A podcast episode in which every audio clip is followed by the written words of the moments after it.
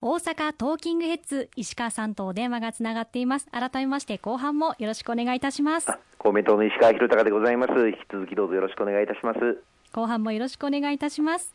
さて2022年度第2次補正予算についてお話を伺っていますが以前からお伝えしています子育て応援トータルプランについても大きく前進させる予算が盛り込まれているんですよね。はいありがとうございます。あの公明党としてあの発表させていただきました子育て応援トータルプラン。結婚から妊娠、出産、子育て、教育に至るまで切れ目のない支援策を抜本的に拡充をしていく、まあ岸田総理も子育て予算を倍増させるということを表明していただいておりますのでその具体的な中身について支援策を発表させていただきました。今回の補正予算の中でその子育て応援トータルプランの中から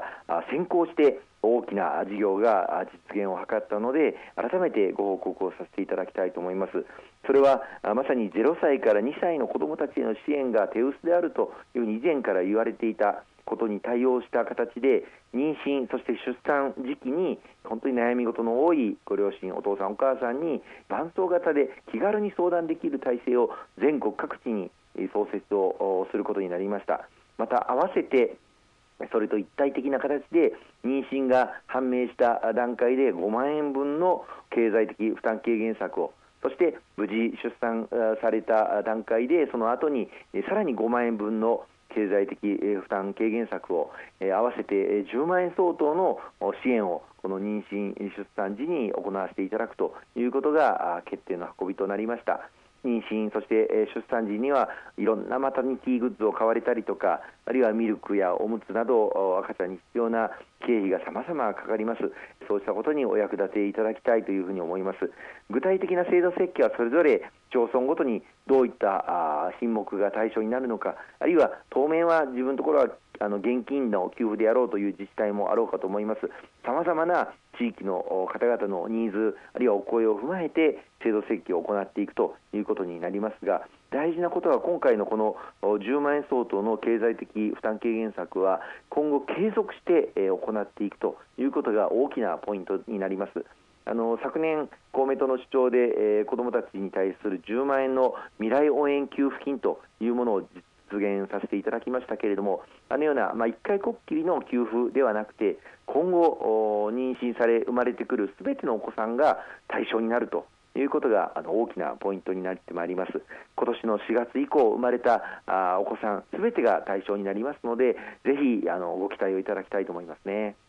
そして現在新型コロナウイルスの感染拡大が再び起こっていますけれどもワクチン接種を進めることなど引き続き取り組んでいかないといけないですね。そうですね今回のあの補正予算の中にも新型コロナ対策あのしっかりと盛り込ませていただきました特に病床確保や自宅療養者の支援など各地で幅広い事業この第8波を乗り越えていただくための緊急包括支援交付金これを増額をさせていただくとともにワクチンを来年分もしっかり確保する予算も計上させていただいたところです。さらにはあの超創生臨時交付金というものをこれまでもコロナ対応で全国の地方自治体に交付をさせていただいてさまざまな物価高対策も含めて対応していただきましたけれどもこれも今回7500億円増額をさせていただいて PCR 検査の無料化を促進していくこととかあるいは国のコロナ対策のさまざまな地方負担の予算がありますがその裏負担分といいましてその地方自治体の負担分をカバーする。国の予算として、え今回交付をさせていただくことになりました。さらにはこのコロナとの戦いは人類共通の戦いです。日本だけで対応してもそれは人類として克服することにならないので途上国も含めて世界でワクチンの接種が進むそういった枠組みを後押しをしていく必要があります。あの以前もこの番組で紹介をさせていただきましたけれどもコバックスファシリティという、まあ、途上国も含めてワクチンの供給を応援をしていくその仕組みに日本として今回332億円さらに追加で拠出をすることになりまして人類のこのコロナとの戦いにしっかり対応していきたいと思っています。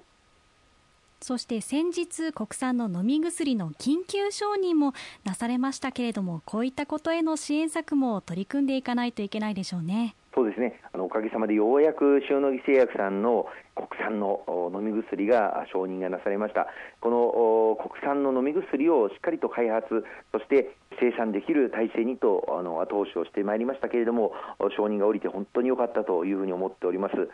すでに日本政府はこの塩野義製薬の承認されたお薬100万回分確保するための調達契約を結んでおりますので、すでに各医療機関、あるいは薬局等に配布が始まっております。特にこの新しい塩野義製薬さんのお薬は重症化される方のみならず軽症の方でも処方の対象になるということでこれからのコロナとの戦いを大きく変える一歩になるんではないかというふうに期待をしておりますしさらには日本国内のみならず海外でも今後承認に取っていく手続きを進めていらっしゃるそうなので大阪で生まれたお薬が世界中で人類のコロナとの戦いへの大きな武器として貢献することを期待したいというふうに思っています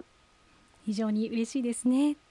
そして毎年のように起こっています自然災害ありますが防災・減災国土強靭化についてもしっかりと取り組んでいく必要がありますね。あの災害に強い国づくり、防災・減災、国土強靭化、これを進めるための今、2021年度から5か年加速化対策というものを進めておりますけれども、今回もこの防災・減災に必要となる、例えば老朽化した道路や、あるいは橋梁、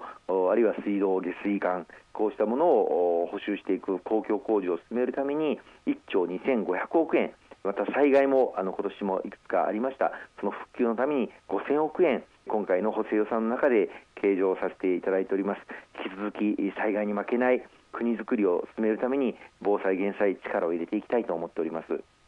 はい、えー、さらにまだ収束の気配があまりないウクライナ情勢ありますけれども日本への影響もあります。外交的な努力休むことなく行っていかなければならないんですよね。おっしゃる通りですね。あのこの秋に私ども公明党はウクライナの近隣諸国への現地調査団を派遣をいたしました。ウクライナから避難されている数多くの避難民の受け入れを行っていただいておりますけれども特にその時に各地でお声としてあったのがこの冬に避難されるウクライナ避難民への支援が本当に心配であると特に寒さの厳しい地域でもあります。